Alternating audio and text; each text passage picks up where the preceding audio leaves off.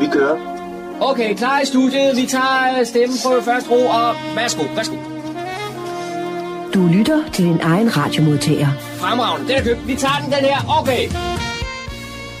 Og 1, 2, 3, så er vi lige pludselig i gang med denne uges udgave af programmet, der hedder Morgengrøden. Goddag, velkommen til. Min navn er Kurt Kammersgaard, har fornøjelsen her næste par timers tid. Og kan man sige, finde noget af det frem, som vi har samler sammen til denne øh, udgave. Øh, John Marco har besøgt fællesværket ned i niveau for en, for en snak om, der, om afholdelse af den snarlige byfest, der skal være nede i niveau her den 2. september.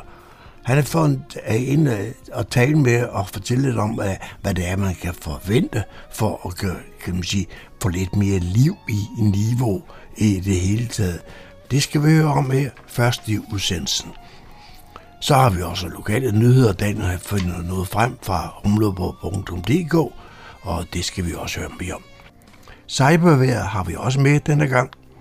Og så har øh, John også talt med nogen, noget, der hedder Mars mod ensomhed. Og så er man sige, jamen altså, medmindre man øh, går sammen med nogen, så er man nu skal man sige, meget ensom, hvis man går bare en tur alene. Men øh, John Marco, han har talt med Peter Sørensen dernede fra Frivillig Center Fredensborg og hørte om, hvad det er, der dermed sige, hvordan det er opstået, det her med Mars for, for imod øh, ensomhed. Øh, det var noget øh, gør, nej, jeg skal ikke lø, kan man sige, løfte for meget for det, men hør mere om det, hvornår det er, og hvordan øh, kan man sige, det kommer helt til at foregå det hele. Giv et præg. Der kommer en ny app nu til jeres telefon, som kan fortælle om, hvis der er problemer på vejene, på stranden eller i skoven, eller hvor det nu er, så kan man tage et billede, og så finde og så går den automatisk til kommunen i den område, du nu er. Det kan godt være, at du ikke kender det normalt, men øh, så kan øh, telefonen fortælle, hvor problemet det er, og så skulle det gerne ske noget ved, at kommunen kunne få noget at vide noget om det, så det bliver måske udbedret det, som der kan have været generende for mange mennesker. Og så sluttede vi af med en boganmeldelse. Det kan godt lyde lidt kedeligt, men det, det handler om Johannes Hage og hans tid.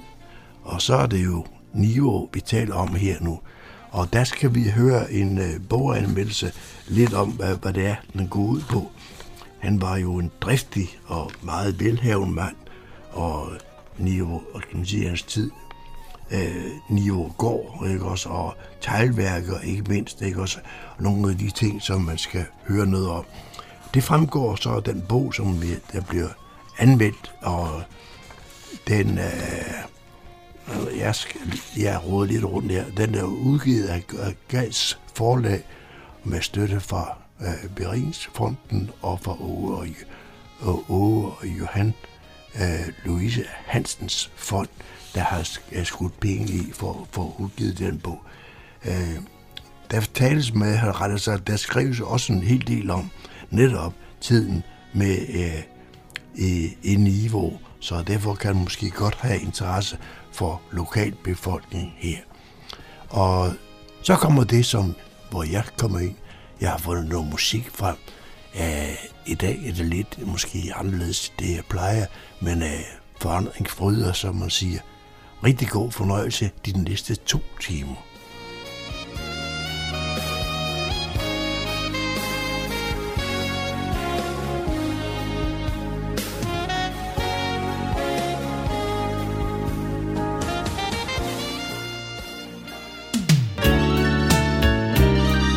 Lytter til Morgenkrydderen. I studiet er det Kurt Kammerskov. Det er tirsdag eftermiddag, og jeg er taget til Niveaucentret og er gået ind i det, der hedder Fællesværket. Og så møder jeg Karoline de la Motte. Og Karoline, hvad er Fællesværket egentlig for en størrelse? Fællesværket er en forening, som hvis primært formål er at skabe liv i Niveau Bymidte.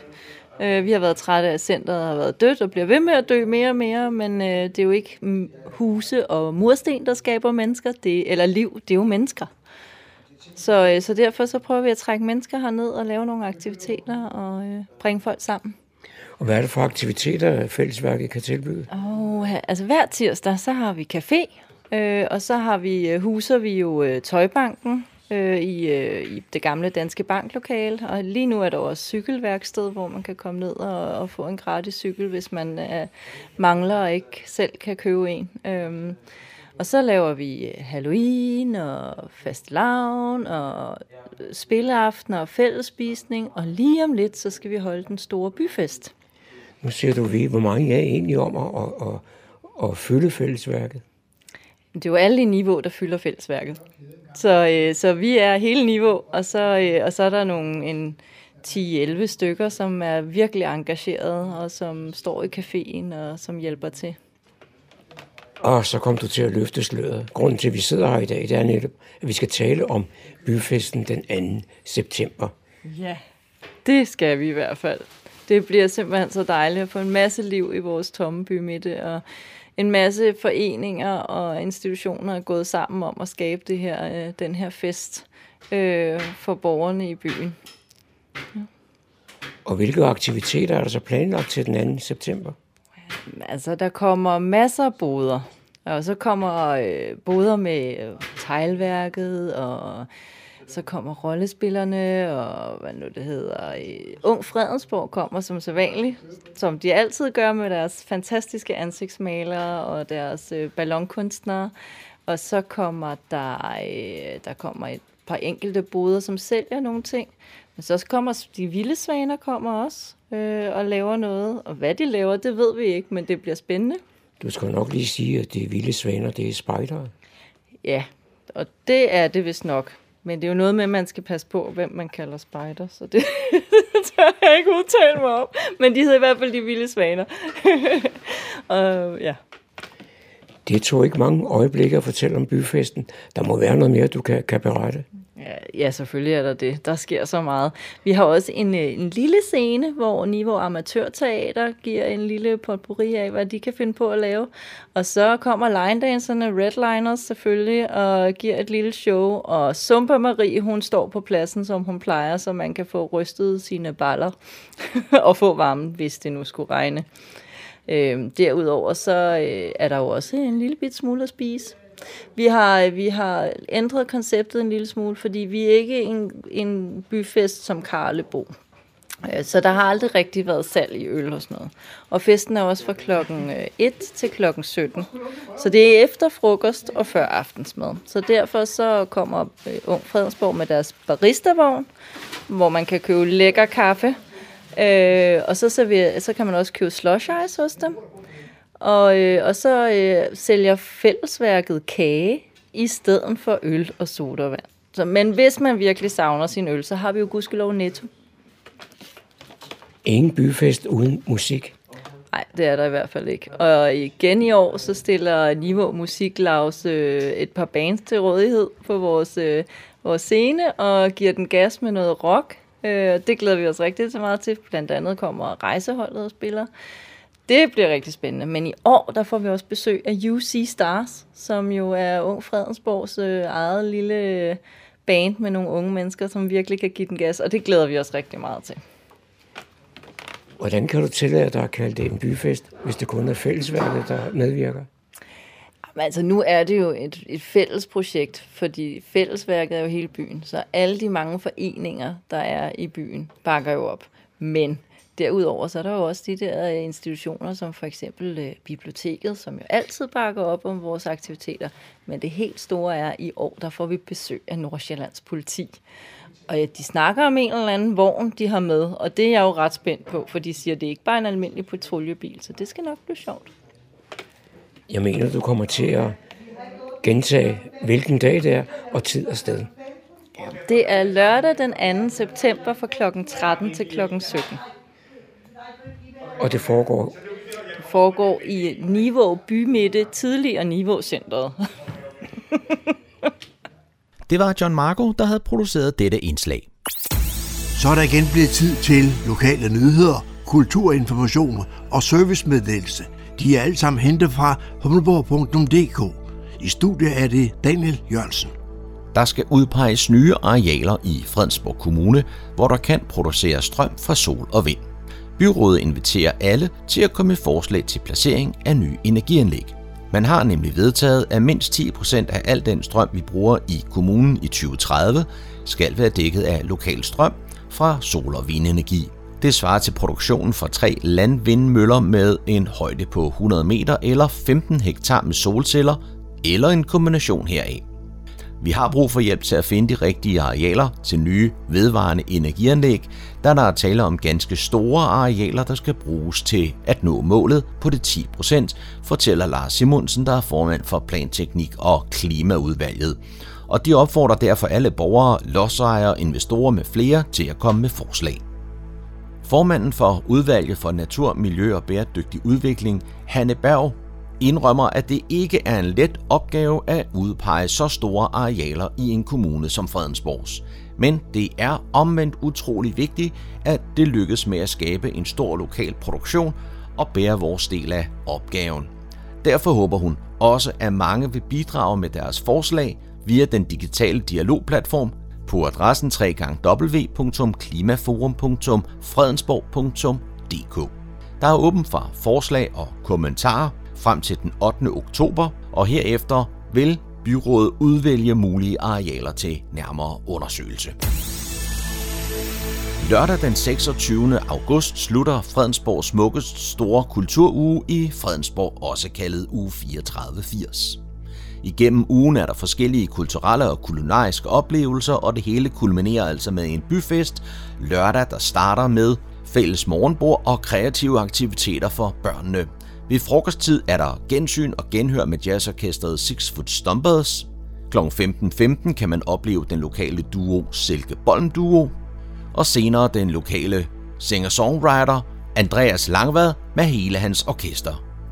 Som opvarmning til aftens hovednavn er der DJ, og kl. 20 er det så Tons of Summer med Claus Israel i forgrunden, der på festlig vis afslutter kulturugen med et brag af en koncert, ledsaget af sangerinden Nadia Stein, som mange måske husker fra bandet News. Vi optræder til Fredensborg Smukkes byfest for femte gang, og denne gang altså med Nadia Stein. Jeg glæder mig til at introducere hende for min hjemby i Fredensborg, som har et fantastisk publikum, fortæller Claus Israel i en pressemeddelelse. Når byfesten har pakket sammen, så kommer Fredensborg Atletikklub og gør klar med 150 frivillige til årets store løbeevent Esrum Sø Rundt. Det er et af landets smukkeste motionsløb med ruter for alle aldre og niveauer. Løbet har været afholdt siden 1972 og er dermed et af landets ældste motionsløb. Fredensborg Atletikklub, der arrangerer løbet, lægger stor vægt på, at der skal være plads til både nybegyndere, rutinerede løbere og eliteløbere samt børneløbere. Der er distancer på 1,5 km for børneløbet, og så ellers 5, 10 og 27 km rundt om Esrumsø.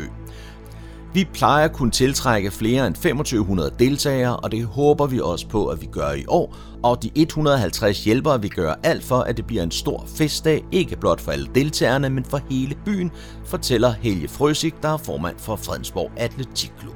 Og det er søndag den 27. august med første start kl. 10.15.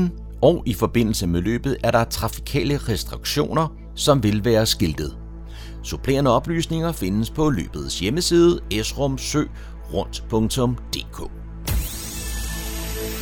Det var, hvad vi havde for denne gang af lokale nyheder, kulturinformationer og servicemeddelelse fra humleborg.dk. De var oplæst og redigeret af Daniel Jørgensen. Du lytter til Radio Humleborg på 104,3 MHz. Cyberbanditterne, de har ikke brugt tid på at holde sommerferie. De har tværtimod brugt tiden på at forfine deres phishing-kampagner lidt. Så nogle af dem, vi ser nu, de er lidt anderledes end tidligere. Så det gælder om at passe godt på derude. Cyberværet med IT-sikkerhedseksperten Leif Jensen. Velkommen til Cyberværet for uge 33. Mit navn er Leif Jensen, og jeg har arbejdet med IT-sikkerhed i noget, der ligner 30 år. Jeg har opbygget en hel del viden og erfaring undervejs, og den vil jeg gerne dele med dig, så du undgår at havne i de kriminelles fælder. De IT-kriminelle, de har som sagt haft travlt hen over sommeren på at forfine deres phishing-kampagner. Det betyder ikke, at der stadigvæk ikke er liv i de gode gamle traver, så dem skal du stadigvæk holde øje med.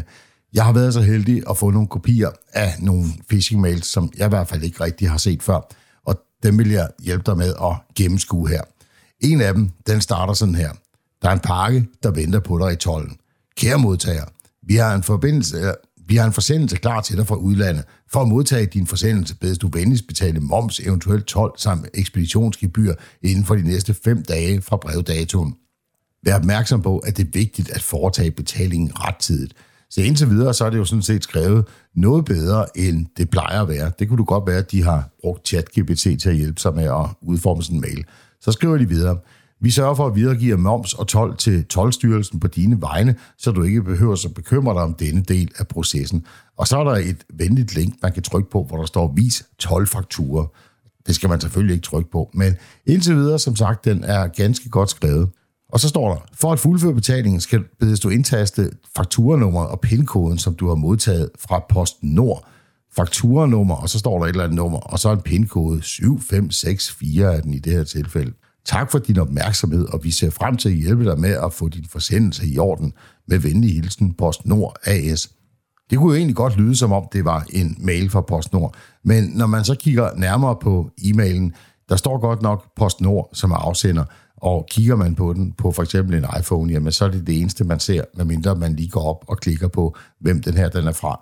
Og så vil man se, der står Danmark Transportpakke snabelag dcom-net.jp. JP, det er altså helt over i Japan. Nå, men mailen den afsluttes med en øh, sådan lang streg, og så står der, hvis du allerede har modtaget øh, en importopkrævning via sms, kan du ignorere dette brev. Se, hele mailen som sådan, den er skrevet ganske fint. Der er ikke rigtig nogen stavefejl i.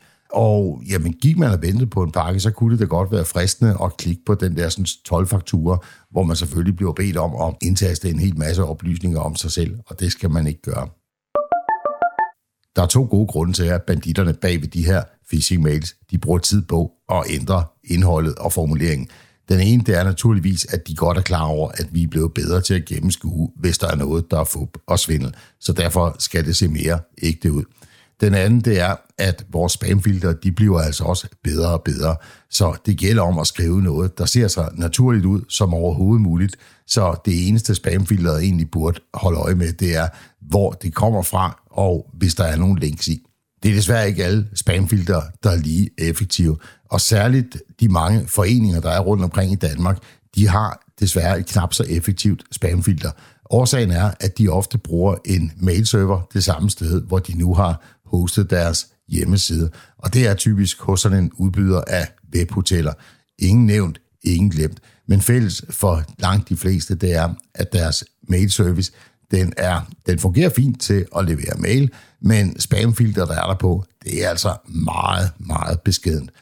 Det er væsentligt bedre, hvis man bruger en e-mail-klient på sin computer til at downloade de her mails med, hvor man så har et rigtig spamfilter, som typisk kommer som en del af en internetsikkerhedspakke. Og hvis man er interesseret i sådan en pakke og ikke allerede har det, jamen så kan man søge lidt på nettet og se, hvem der er af professionelle udbydere af internetsikkerhed eller antivirus, som det hed i gamle dage. Det var cyberværet for denne gang. Vi høres ved i næste uge. Du lytter til morgenkrydderen. Jeg står på Talgårdsvej i Humlebæk, og jeg går ned til Frivilligcenter Fredensborg, og så møder jeg den daglige leder her, Peter Søndergaard. Peter, du har sat nogle møbler frem i dag, og hvorfor har du gjort det? Det er fordi, vi får besøg af March mod ensomhed her i vores øh, kommune. Så de vandrer fra Helsingør ned over os, Frivilligcenteret her i Humlebæk, og så går vi sammen ned til Rådhuset i Kokkedal. Og hvem er de mennesker, der kommer gående? Jamen, det er en, øh, en forening, der hedder March mod ensomhed, med en fyr, der hedder Patrick i spidsen. Og ideen er simpelthen at gå hele Danmark igennem.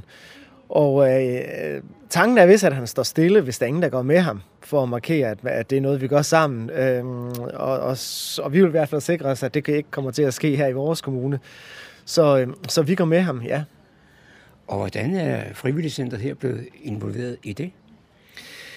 Jamen, øh, jeg fandt ud af, at der var det her Mars mod ensomhed, og noget af det, som vi i Frivilligcenteret arbejder meget med, det er jo, hvordan kan vi bygge fællesskaber og relationer, og særligt for dem, som måske har lidt svært ved at finde ind i det selv.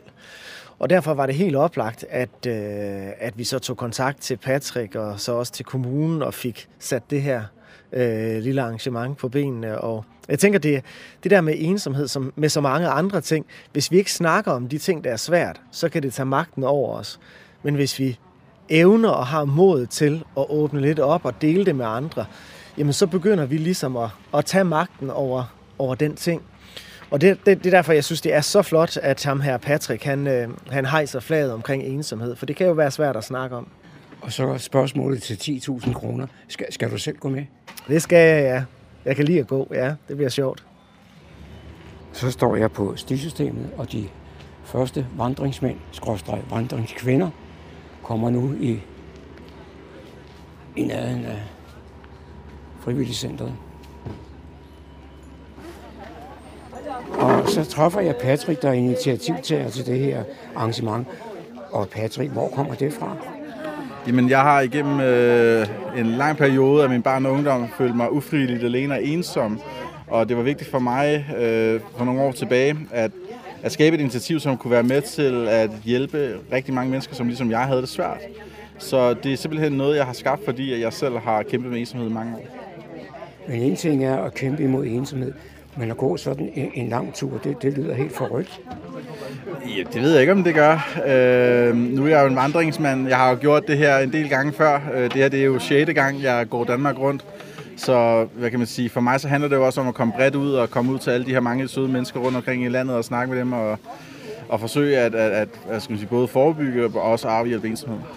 Og hvor lang bliver sådan en tur? Jamen, i år skal vi vandre omkring øh, 2.000 km. Jeg tror, vi, det bliver lige en lille smule over 2.000 km. Så, så det, det, er en, det er en lang gåtur. Så træffede jeg en af deltagerne her i Mars mod ensomhed, nemlig Pia. Og øh, Pia, du ser ud som om, du er vant til at gå. Ja, jamen det er jeg også. Jeg har en lille hund. Så jeg går jo, så af den grund går jeg rigtig meget. Og jeg har også været med en enkelt gang før her. Det er Mars med ensomhed. Men du går ikke lange ture ellers? Åh, oh, det gør jeg. Det gør jeg. Men ikke sådan... Øh, jeg løber nok lidt mere, tænker jeg. Og, og fremme ved Frivilligcenteret, der møder jeg også en af vores kommunalpolitikere, nemlig Per Frost Henriksen. Og Per, du har taget sådan en øh, rød trøje på i dag. Ja, jeg øh, støtter op om øh, Mars øh, og for øh, ensomhed og øh, har gået med op for Helsingør sammen med Patrick og en 30 andre. Øh, til, jeg synes, det er et rigtig godt formål. Jeg synes, det er værd at bakke op om. Og så stopper du her? Nej, jeg skal på Rådhuset jo. Så det er fra Humlebæk til øh, Kokkedal nu. Så stopper jeg der. Så det bliver nok en 15-17 km i dag. Så er det formanden for Frivillig Center Fredensborg, Ruth Silvik Andersen, der byder deltagerne velkommen. Men øh, vi ønsker at byde velkommen her fra Frivilligcenteret på Frivilligcenterets vegne. Mit navn er Ruth, og jeg er formand for Frivilligcenteret. Og her står Peter, han er leder, daglig leder her i Frivilligcenteret, og vi er simpelthen, vi føler os meget privilegeret at starte den her dag altså herfra, jeg ved jo, der er flere, der har startet allerede mange, mange kilometer, men herfra er det virkelig en gave for os at starte ruten så videre. Den går nemlig til Niveau, hvor vi også møder nogle andre igen, og så videre til Rådhuset, hvor der venter sådan et lille traktement på os. Og her kan I se, der er noget at lige styrke sig på. Det er givet os af Superbrusen her i øh, Humlebæk i Fredensborg, der synes, de vil støtte en god sag. Det synes vi jo også. Og det her med at gøre det sammen, frivilligt, at ingen af os får betalt for at gå de kilometer, det giver jo også noget helt andet. Det kan noget, når man møder nogle sjæle, nogle ildsjæle, der vil gerne gøre en forskel for en god sag. Og det vil vi i dag. Vi vil gøre det af at vifte med et flag, usynligt, men alligevel mod, og vi går mod ensomhed. Og dermed mod en tendens i vores samfund at blive isoleret, og tænke alle mulige tanker, både om sig selv og de andre, og vi vil gerne bryde det.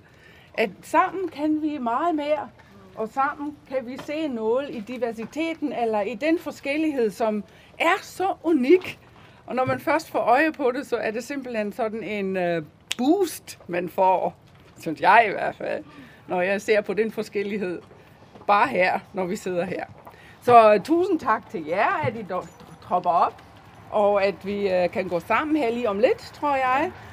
Og øhm, tusind tak til Patrick for den her fantastiske initiativ. Det synes vi virkelig var en god idé, du fik. Og derfor vil vi også gerne give dig ordet for at lige fortælle, hallo, hvor er du lige nu? Og øh, hvorfor gjorde du det måske bare lige? Ja, du, du får lov til at blive siddende i hvert fald. Du skal ikke rejse dig. Jamen, øh, jeg havde egentlig ikke rigtig forberedt noget, så nu, jeg tror bare, jeg hiver et eller andet ud af rumpetten her. Øhm, jamen altså, jeg, til dem af jer, som, som først nu hopper med her øh, fra Frildscenteret. Ja. Øhm, altså, mit navn er Patrick Sekirli, og, og jeg startede det her projekt tilbage i 2017 efter... Hej! Øh, og efter jeg igennem en lang periode øh, har, havde, øh, jeg har haft hvad skal man sige, voldsomme udfordringer med min mentale helbred, og, og jeg har følt mig ufrivilligt alene og, og ensom. Og øh, jeg delte et opslag på de sociale medier i, i december 2016, som fundamentalt vendte op og ned på mit liv. Jeg delte øh, følgende. Jeg er desperat efter at møde nye mennesker. Jeg er ensom og går igennem den sværeste periode i mit liv. Jeg vil sidde på trapperne foran Københavns Rådhus fra kl. 14 til 20. Jeg har sorte bukser og en North Face taske på. Øhm, hvad der simpelthen skete efterfølgende, det var, at jeg gik ind og satte mig, og 17 fremmede mennesker mødte op og tog hånd om mig og min situation. Og få øh, dage efter, der var jeg jo i samtlige øh, store medier i hele Danmark, og øh, blev virkelig opmærksom på også, hvor stort et problem det var i vores samfund, og hvor mange, der, der ligesom jeg, kæmpede med den her ensomhedsfølelse. Jeg fik en, øh, en platform og et talerør, øh, og, og det gjorde også, at jeg følte et enormt stort ansvar. Øh, så få måneder efter, der droppede jeg ud af mit studie som webudvikler, for i stedet for at forsøge at gøre en forskel i kampen mod ensomhed. Og siden, jamen, der har jeg jo lavet, hvad jeg laver nu den dag i dag. Og jeg, jeg kan desværre ikke øh, længere sige, at jeg, jeg går fuldkommen øh, frivilligt. Jeg, jeg er lønnet, øh, så jeg får løn hver, hver eneste skridt. Så øh, det er også meget rart. Øh, men, men det har været en lang og sej vej øh, at nå hertil. Men, øh, men hvad kan man sige, jeg kunne ikke have været nået hertil, hvor jeg er nået til den dag i dag havde det ikke været for mennesker som jer, som, hvad skal man sige, nogle gange trodser uvær, eller kommer ud på sådan en dejlig dag, som det er i dag, og for at gå med mig hele vejen. For konceptet er jo det her med, at jeg ikke må gå, medmindre jeg har følgeskab, ellers skal jeg stå stille. Så på den måde kan man jo også sige, at altså, det her det er jo et kæmpe samarbejde. Jeg kan ikke komme frem til den næste by, hvis der ikke er nogen søde, rare mennesker, der kommer ud og går sammen med mig. Så tusind tak alle sammen, fordi I er mødt op her i dag for at vandre med mig. Det, det betyder enormt meget. Tak for det.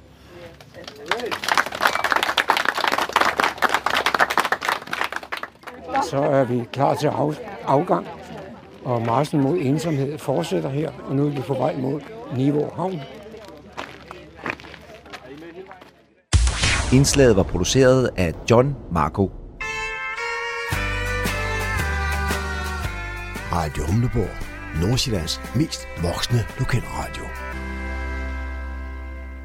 En gratis landsdækkende smartphone-app gør det nu nemmere at få fat i en kommune, hvis man støder på et hul i vejen, graffiti eller andre ting, som kræver en udbedring. Peter B. Alsing, du er produktansvarlig i Intergraf Danmark, og det er jer, der står bag den her nye app. Hvad er det, man kan med den? Giv appen det er en smartphone-app, som du siger, hvor man som borger kan tage et billede af en ting, der ikke er, som skal være i det offentlige rum. Det kan være huller i vejen eller fyldte affaldsskraldspanden. Øh, når man så har taget et billede, så, så tager smartphone via den GPS, der er i den, øh, koordinaterne, og så vælger man en, en kategori, og det igen, det er lidt alt efter hvilken type det er, om det er råsvømmelser eller om det er væltede vejskilte. Ja. Og så øh, skriver man lige et kommentar, og så når man trykker send, så finder appen via de øh, koordinater, den har fundet, den rigtige kommune, og sender det afsted til. Og det vil sige, at man som bruger, når man øh, for eksempel står foran et hul i vejen, som man synes, kommunen skal gøre opmærksom på, så skal man ikke til at finde ud af, hvad vejen hedder og hvilket husnummer det er ud for? Det gør man via GPS'en, så den finder en position, og så sender den sted til den rigtige kommune. Ja. Og det gør den øh, uafhængig af, hvor hen du er i landet. Det her system, er det noget, kommunerne har bedt om? Er de øh, dem, der i virkeligheden gerne vil have det her? Det er lidt forskelligt. Der er nogle kommuner, der har været meget proaktive med det og, og har haft de her løsninger i flere år. Faktisk lancerede vi en, den første version af det her tilbage i 2011, hvor jeg ikke tror, der var øh, den store opbakning omkring det. Øh, der tror jeg ikke, markedet var klar til det. Men i dag så er det som, at alle har en smartphone i lommen, og folk er blevet mere klar til det. Og der er også flere kommuner nu, der er mere klar til at modtage de her præg. Men det er ikke lavet på foranledning af en specifik kommune. Det er det noget, vi lavede, fordi vi synes, øh, vi oplevede selv på stationerne ved at skulle melde ting ind. Og så tænkte vi, det var egentlig en smart løsning, at vi kunne øh, sende det via vores smartphones. Ja. Har I fået nogle reaktioner fra kommuner så, der gerne vil bruge det nye system her? Ja, det har vi. Altså, faktisk har vi allerede nu, mener det er 38 på nuværende tidspunkt, øh, kommuner og forsyninger tilmeldt. Og vi har forskellige abonnementsniveauer, så grund til, at vi har så mange af os, at vi faktisk tilbyder det gratis på det laveste abonnementniveau. Det gør, at øh, de fleste kan være med. Det er jo også de kommuner, der, gør, der betaler for det, som gør, at øh, appen overhovedet kan lade sig gøre. Så der er kommuner, der betaler for det, og de får så en, en, en anden service end de kommuner, der ikke betaler for det. Men brugeren, der vil have den her app på sin mobiltelefon for eksempel, øh, skal vel ikke betale for det? Nej, den er gratis for alle brugere, det var essentielt for os, at alle kunne bruge den, uden at skulle betale noget. Har I nogle erfaringer for, øh, hvor mange der har hentet den her nye app allerede? Det er lidt et, et, et sjovt spørgsmål, fordi at det burde, lyder jo utrolig simpelt. Men det er det jo sendt ud som en opdatering til en eksisterende app, og hvor der kom nogle markante forbedringer, blandt andet det, at den blev land, landstækkende. Ja. Og den gamle app, der har vi et cirkatal på 50.000, der har hentet den. Men den nye applikation her, der tjekkede jeg i morges, den var der 2.500, der havde hentet på de tre dage, der har været lanceret. Så der var okay gang i den. Ja. Kunne man forestille sig, at når kommunerne nu bliver mere og mere begejstrede for det, fordi sådan lyder det i hvert fald for mig, at, at udviklingen er, at de så også vil bruge den til mere, end den kan i dag måske? Vi går og tænker, at, at man på sigt vil kunne bruge den til nogle flere ting, også internt i kommunen. En ting er at have en borgerrettet app, som giver præg nu, men fortsætter også at give præg også vil bevæge sig hen mod at være noget, men internt i kommunen bruger. Sådan så kommunens egne medarbejdere kan gå ud og melde ting ind på et mere professionelt niveau. Det kunne blandt andet være her skal der, skal der en ekstra bænk, eller her er der en, et vejskilt, der skal ændres til noget andet. Ja. Hvor man som professionel bruger vil kunne indrapportere nogle, nogle flere ting, end man kan som almindelig borger. Og med sådan en indmelding, der følger altså et foto af tingen. Det må være en hjælp også for dem, der skal udføre arbejde bagefter, at de på forhånd ved, hvad det er, de kommer ud til. Jamen, det er det helt bestemt. Men det er faktisk, hvis en af de ting, som der hjælper rigtig meget, det er den præcise lokation. Og i appen, der får vi fanget en relativt præcis lokation for det meste. Ja. Og så kan borgerne faktisk også godt i appen selv sidde på kortet lige og helt præcis markere, hvorhen det er. Og det hjælper enormt meget, når man rykker ud, og har aldrig med at fortælle, at man kan finde ud af præcis, hvor det er. Ja. Så faktisk vil jeg sige, det som vi har hørt, er, at de er allergladest for, det er den præcise lokation og folks beskrivelse, og så en, en type. For det er faktisk sådan, så hvis man vælger en, en type, så kan man som kommune selv øh, automatisk bestemme, hvor det skal sendes hen. Så hvis du for eksempel har valgt, det er herværk, så ved vi, at det skal sendes til måske øh, en rengøringsfirma, man har en aftale med i kommunen. Ja. Så hvis du siger, at det er hul i vejen, så ved vi, at det skal sendes til øh, vejafdelingen. Så sender appen det automatisk hen til den rigtige afdeling.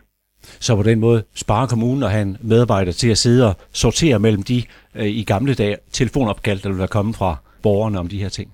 Ja, det hjælper i hvert fald til at gøre det lettere. Mm-hmm. Peter B. Alting her til sidst. Hvis man nu ser på de muligheder, der ligger i sådan en app fra et erhvervssynspunkt, altså virksomheder rundt omkring, så må der også være nogle muligheder for dem. Ja, Intergraf arbejder rigtig meget sammen med forsyninger. Og en af de ting, som vi især har hørt forsyninger sige, at de kan se sådan en løsning til, det er, når der mangler data i deres datasæt. Det er sådan, så danske forsyningsselskaber har nogle rigtig gode øh, datanetværker og i det data omkring deres, øh, deres øh, det, infrastruktur. Ja. Men nogle gange mangler der noget. Der kan for eksempel mangle, hvad er det for nogle øh, lysmaster, vi har stående. Og der vil vi se en, en app, som giver Prej kunne bruges øh, fremadrettet, hvor de vil gå ud, og så vil de kunne øh, sige, men den lysmast, vi ved er der, det er rent faktisk øh, den her type AH19, eller det er en lysmast med nye dioder, eller mm. et eller andet. Peter B. Alsing her til sidst. Hvis man nu har lyttet på det her og har fået lyst til at få den her app på sin egen telefon, så man kan gøre opmærksom på et vejskilt, der står forkert eller et hul i vejen, øh, hvor finder man så den her app? Øh, den kan hentes på App Store til iPhone ved at søge på Giv et præg, og hvis man har en Android-telefon, så kan man finde den på Google Play eller Google Market, tror jeg. Og det hedder også præg. Forklarede Peter B. Alsing, der er produktionsansvarlig i Integraf Danmark, der altså står bag appen Giv et præg. Så er der igen blevet tid til lokale nyheder, kulturinformation og servicemeddelelse. De er alle sammen hentet fra humleborg.dk. I studiet er det Daniel Jørgensen. Få en sjov og anderledes cykeloplevelse med pedalatleterne i Fredensborg lørdag den 2. september kl. 9. Har du en racercykel fra før år 2000, så kan du deltage i Classic Bicycle Event 2023. Start og mål er ved Fredensborg Slot, kaffestop og goodiebags samt champagne og sandwich til alle deltagere. Der er samlet start kl. 10, og ruten er på ca. 40 km. Man kører gennem Fredensborg Kommunes fire smukke og landskabelige bysamfund. Den helt rigtige stemning fremkommer, hvis man ifører sig cykeltøj, sko og hjelm fra samme tid som sin vintage racercykel. Ligesom de andre motionscykelløb er man forpligtet til at overholde gældende færdselsregler og kører derfor ruten i roligt tempo hele vejen rundt til målområdet. Af sikkerhedsmæssige grunde og fordi der køres i samlet felt, er cykelhjelm påbudt.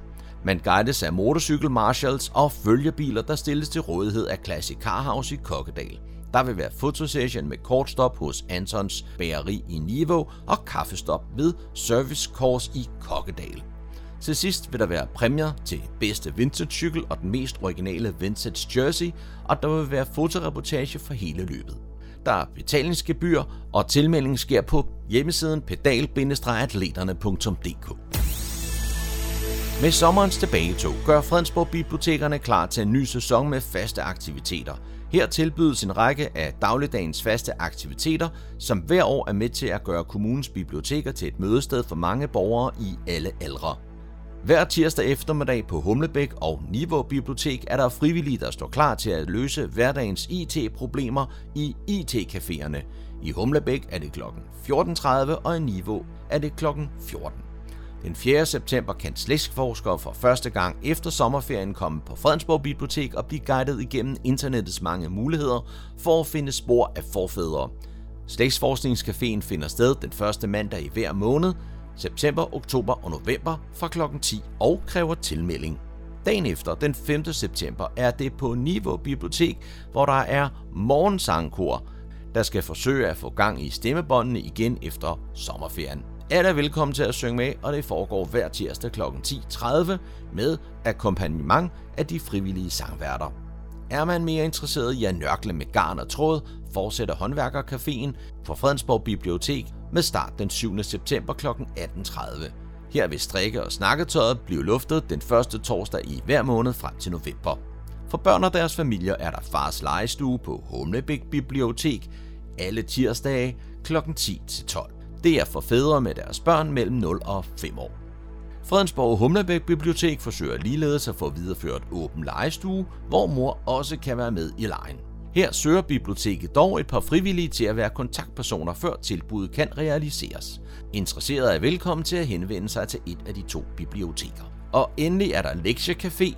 Det er hver mandag og onsdag fra kl. 14 til kl. 16. Her kan skoleelever få hjælp til lektier af frivillige lærere i et hyggeligt miljø, hvor der er god tid til den enkle, og det foregår på Niveau Bibliotek. Og vi bliver lidt på biblioteket.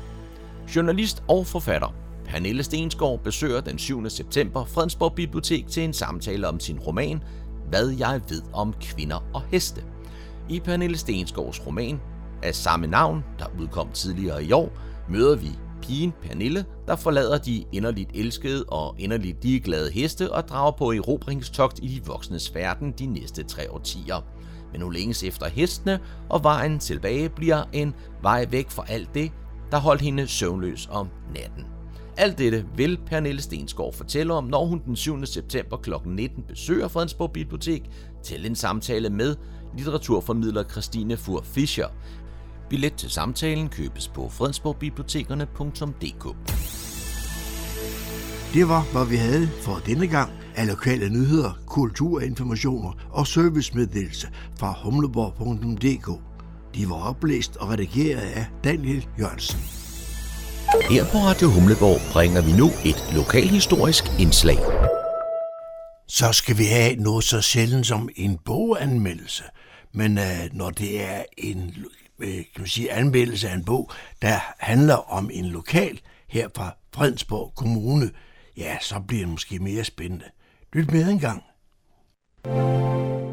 Heidi Laura, den stille filantrop. Bogen handler om Johannes Hage og hans tid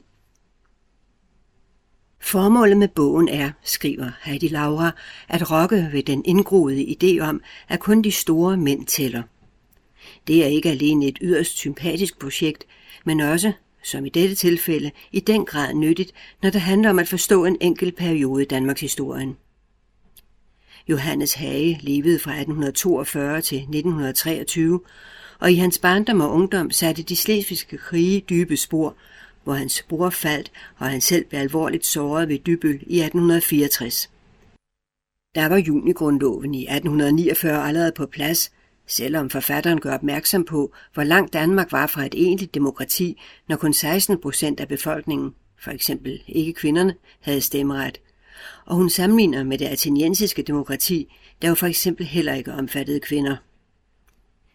Den nye forfatning var dog en første omfordeling af magt og indflydelse fra den enevældige konge til toppen af landets mænd. Der bredte sig en følelse af nye muligheder og radikal forandring, og i århundredets sidste årtier tog urbaniseringen voldsom fart i København. Alt dette flettes familien Hages egen familiehistorie ind i. Det var en familie med rigtig mange kontakter, både forretningsmæssigt, selskabeligt og kulturelt. Heidi Laura formulerer det sådan, at den københavnske gren af familien havde markeret sig som creme de la creme af hovedstadens borgerskab. Familien havde baggrund i Stege, hvor den havde skabt sig en formue på handel kompagniskab med familien Puggaard. Men med baggrund i denne økonomiske succes havde Alfred Hage etableret forretning i København, hvor han og hustruen Wilhelmine fik deres tre sønner, hvor Johannes var den midterste. Familien gik fra at være velhavende til at blive stenrig og rykkede til sidst bopælen til intet ringere end Harstorffs palæ på Kongens Nytorv. I 1860 havde Alfred Hage hos Konstantin Hansen bestilt et maleri af den grundlovgivende rigsforsamling, sådan som det kunne have set ud på deres første møde den 23. oktober 1849. Maleriet er kæmpestort, næsten 17 kvadratmeter, og i dag hænger det på det Nationalhistoriske Museum på Frederiksborg Slot. Men da det dengang endelig var færdigt efter fem år, stod den største og flotteste sal parat til at rumme det i familien Hages Palæ på Kongens Nytorv. Og billedet kunne i juni 1865 i to uger vises frem for offentligheden. På det tidspunkt havde familien allerede skabt sig en omfattende kunstsamling. Den skulle senere blive endnu større. Heidi Laura beskriver detaljeret familiens omgangskreds i det nationalliberale miljø, som både omfattede kunstnere som maleren Marstrand og politikere som Orla Lehmann, og altså mange, mange flere. Alfred og Vilhelmine Hage satte en del af deres voksne formue i fast ejendom i form blandt andet af en række herregård. Herunder blev Nivågård med sit teglværk købt i 1862, og i 1869 suppleret med yderligere køb, så gårdens samlede areal kom op på 500 tønder land. I 1872 fik Alfred Hage lungebetændelse og døde efter ganske kort tid sygdom i marts. Det er tankevækkende, når man læser bogen, hvor mange der på den tid døde af enten lungebetændelse eller tuberkulose. Hans død betød, at nu skulle arven fordeles. Johannes fik Nivågård, hvor hans far i 1870 havde fået talværket udstyret med den absolut nyeste teknologi inden for årene. Hele 20.000 mursten om dagen kunne værket producere. Og der var brug for stenene, blandt andet til det ekspanderende København. De fleste af den lokale befolkning på et par hundrede mennesker arbejdede enten på gården eller på teglværket. Niveau var ellers øde, vildt og smukt. Lige et sted, hvor et politisk menneske som Johannes kunne folde sig ud, skriver Laura. For han var faktisk et politisk menneske. Han sad i Folketinget fra 1876 til 1901, valgt ind for Højre, som de nationalliberale på det tidspunkt havde fusioneret med. Han engagerede sig i en lang række lokale filantropiske projekter, i nogle tilfælde sammen med sin mor eller søster. Og så var der jo kunsten. Johannes Hage skabte en fin samling af kunst, og det skete i et langt og meget produktivt forhold til kunstneren og kunstelskeren Frederik Grønvald i løbet af årene 1896-1912.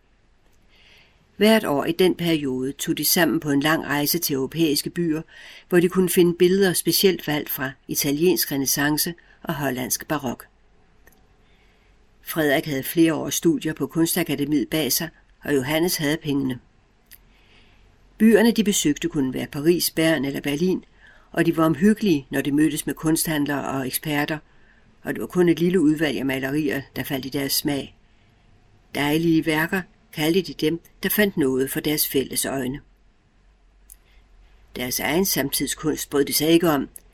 Hverken impressionismen, den flimrede, eller ekspressionismen, åbenlyst grim, mente de. I de år brugte Johannes årligt 40-60.000 kroner på kunst.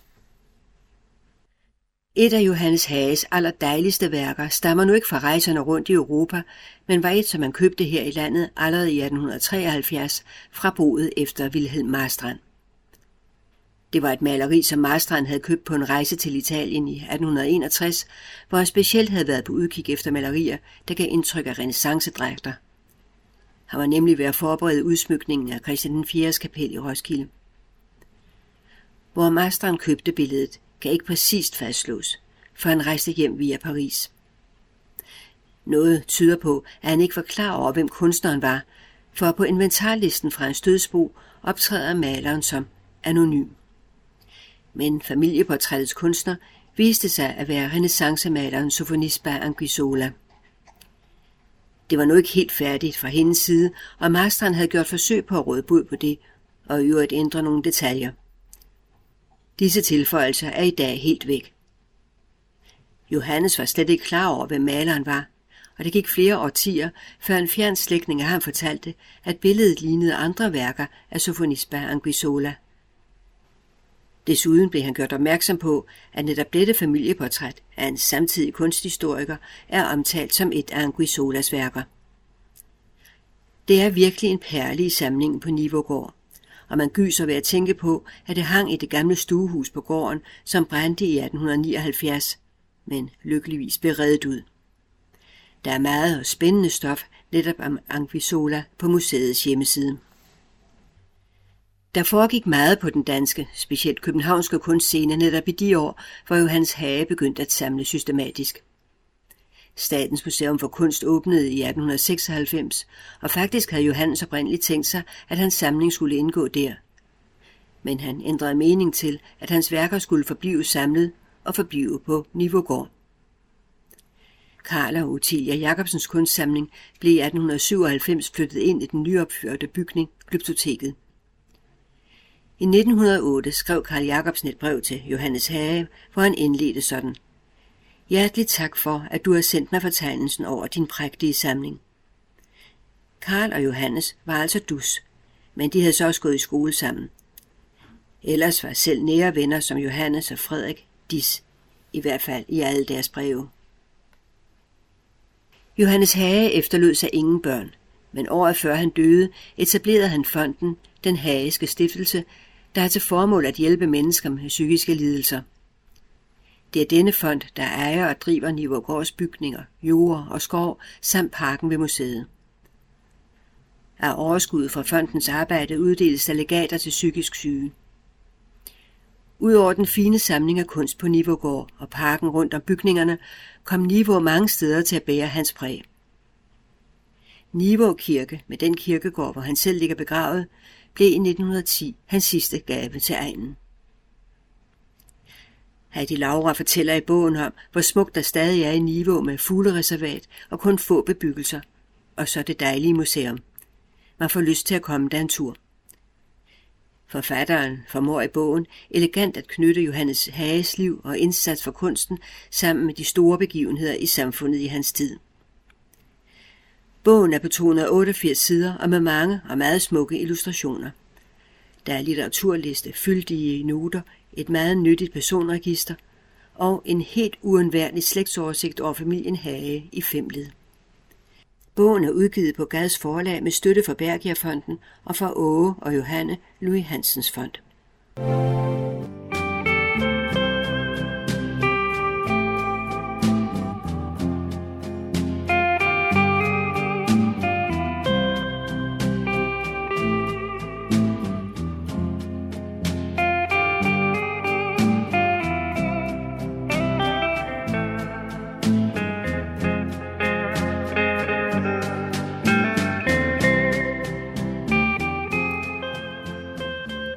Disse toner fortæller os, at vi er nået til afslutningen på denne uges udgave af programmet, der hedder Morgenkrøden. Her fra redaktionen, som består af undertegnet, jeg hedder Kurt Kammersgaard. Ja, der siger jeg tak for nu, og på genhør en anden god gang.